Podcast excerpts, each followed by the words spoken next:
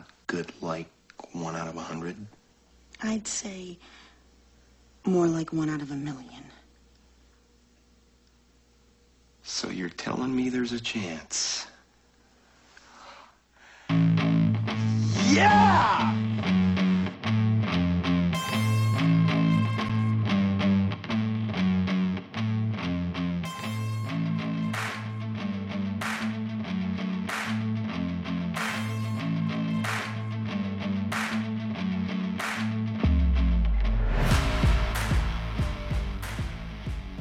Oh yeah, that yes, there is a chance. There is a chance that we could see top one and Nugs in the finals next week. We're a week away, boys. It's not pretty.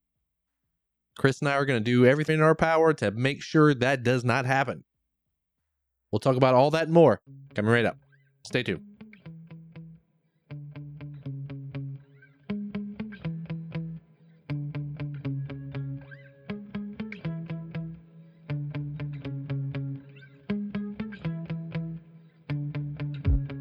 Okay, so we are going to break down the quarterfinals of the All American Dynasty playoffs. After uh got a little dig on the uh, old message boards, Chris was wondering where the podcast was. Well, I'll tell you what. One, it came out the same time as it did last week, and two, it's Christmas, man. Got a lot of stuff going on. Got a lot of balls in the air right now. But uh the commish will deliver. So okay, uh, we're gonna jump right into it, boys. We're not gonna not gonna mess around. I know everybody's got things to do, so let's talk about Mark versus Chris. Has Mark ever made it this far? Does anybody know? I do. He hasn't. For a team that is top one, he's never actually made it to the final four. So is this his year? Is this the year that Mark finally puts it all together and makes it to the top with two P's? Or does Chris continue his dominating streak of strong games? Well, let's just break it down for you. And Mark, uh, you may want to look away for this one. So Chris has finished with 160 plus points in 11 out of 15 weeks this season. 160 plus in 11 out of 15. That is staggering.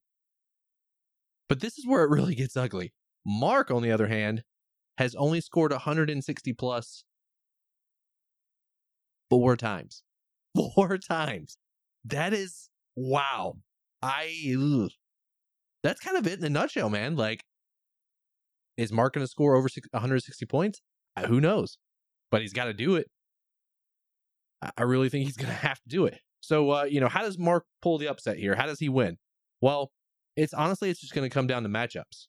You know, Josh Jacobs is playing the Pittsburgh defense, who has been fairly good against the run.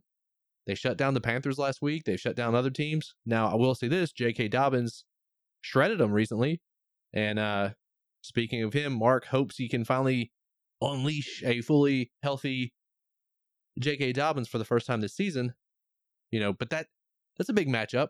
If Josh Jacobs can uh, score against Pittsburgh defense, uh, this may be this may get away from Mark really fast. Uh, Lamar Jackson's going to miss another week, which doesn't bode well for Mark Andrews, who's been pretty much just average lately. So there's a chance there. Mike Evans has also been struggling and gets a matchup with a decent Cardinals secondary on the road. So, you know, the matchups are there. There's a couple spots where Chris could potentially, you know, put up a low score uh, in some areas. But as we saw last week, sometimes it doesn't matter. He and and Brett and I were talking about this because we were texting each other during those games. And to be clear, I wasn't pulling for or against anybody. I just, you know, I was just hoping for a good game, honestly. And it was obvious that Brett was kind of uh, the underdog, so that's why I was. I like pulling for underdogs. So, but anyway, me and Brett were talking about it. it was just like, dude, he just keeps coming. Like this guy put up a low score, okay, and then Brett's guy put up a good score, okay, he's in it. We think we got a chance, and then bam, you know, Jacob starts playing, and uh, Carr puts up a good score. So it's just it's one of those things where he just keeps coming and keeps coming, and unfortunately, that's what Mark's gonna have to deal with this week. Speaking of Mark, he did put in Brock Purdy at quarterback, so we'll see if that makes a difference this week. You know, in those in those four games that Mark scored 160 plus, I'm sure he got good points from his quarterbacks. So he's going to need everything and more from Brock Purdy this week. Honestly, I think it's going to be kind of a sweaty finish.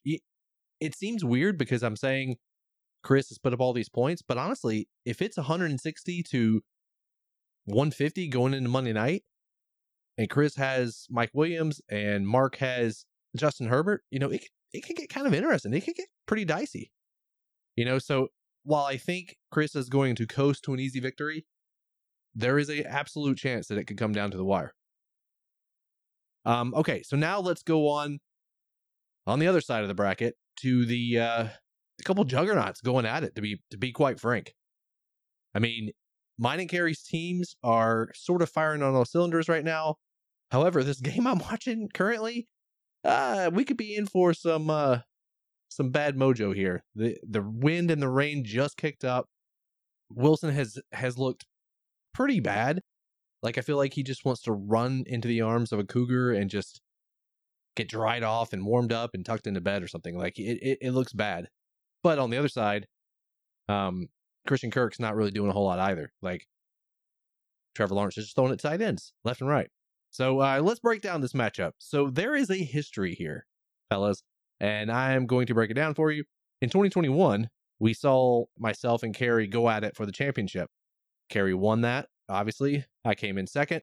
Uh, in 2020, the year of COVID, Carrie won fair and square based on the rules that we played with at the time. However, if there had been a playoff, and I've done all the math, I went back. I mean, I think when it happened, I did it, but I did all the math, all the matchups and everything, and I actually would have won that year if we had had a playoff. We didn't because of COVID and we, you know, all those, all that stuff. So, like I said, Carrie won it, but had it not been for COVID, I would have won that year. In 2019, Nugs beat Darkside. Um, and then I lost to the Goonches. Uh, so we were almost, you know, we were right there at each other, about to about to face again. In 2017, I beat uh, Highway Six Mafia for my second championship, and as we all remember, Highway Six is the guy who brought Carrie into the league. So little, maybe there's a little bad blood there. Who knows? And then in 2015, the Crackers beat Darkside for the championship. That's not really relevant here, but uh, you know, it's just good memories. I always like taking down Darkside for a championship. So like like I said, this is going to be a fun matchup. Um, we can only hope that it's just a straight up boat race with scores just left and right.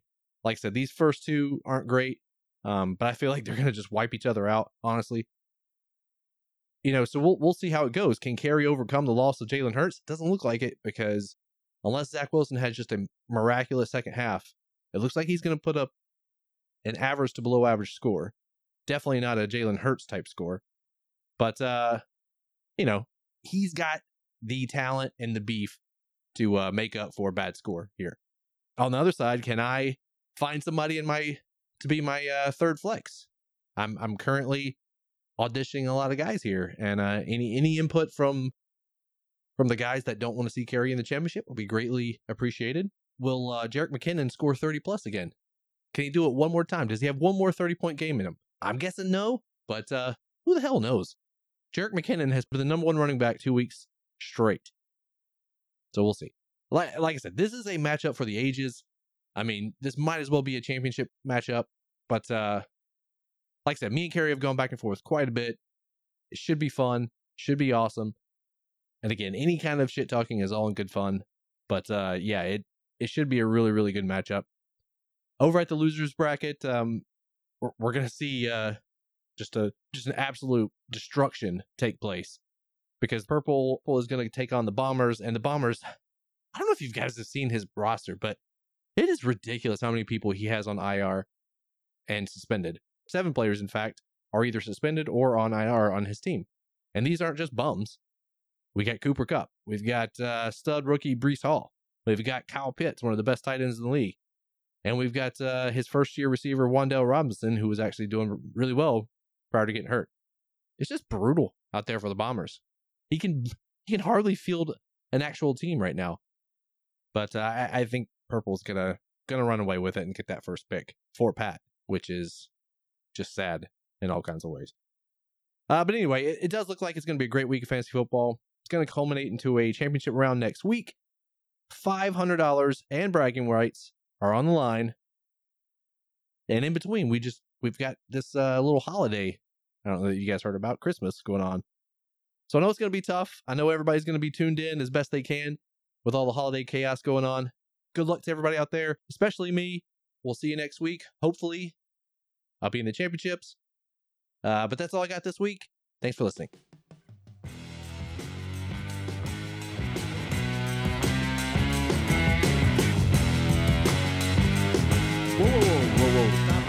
Music, stop music. We have got a guest here. Somebody just walked in.